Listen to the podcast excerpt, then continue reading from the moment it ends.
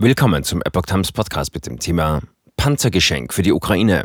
Lambrecht. Tschechien liefert schwere Waffen. Wir helfen beim Schließen der Lücken. Ein Artikel von Epoch Times vom neunzehnten Mai zweitausendzweiundzwanzig. Tschechien liefert schwere Waffen an die Ukraine.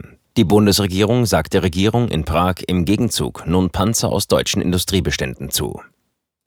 Deutschland will Tschechien fünfzehn Leopard zwei Panzer aus Industriebeständen zur Verfügung stellen und damit Lieferungen schwerer Waffen des NATO-Partners an die Ukraine ausgleichen.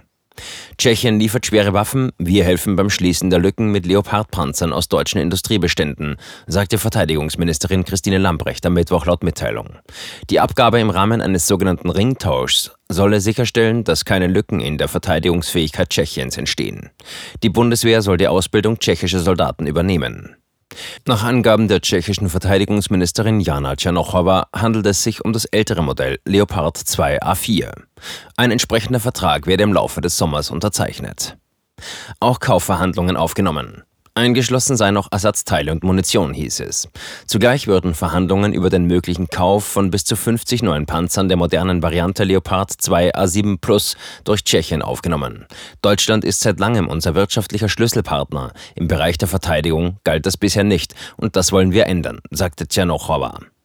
Das angekündigte Panzergeschenk sei ein Zeichen der Anerkennung für die Waffenlieferungen, die Tschechien seit dem Beginn der russischen Invasion an die Ukraine geleistet habe.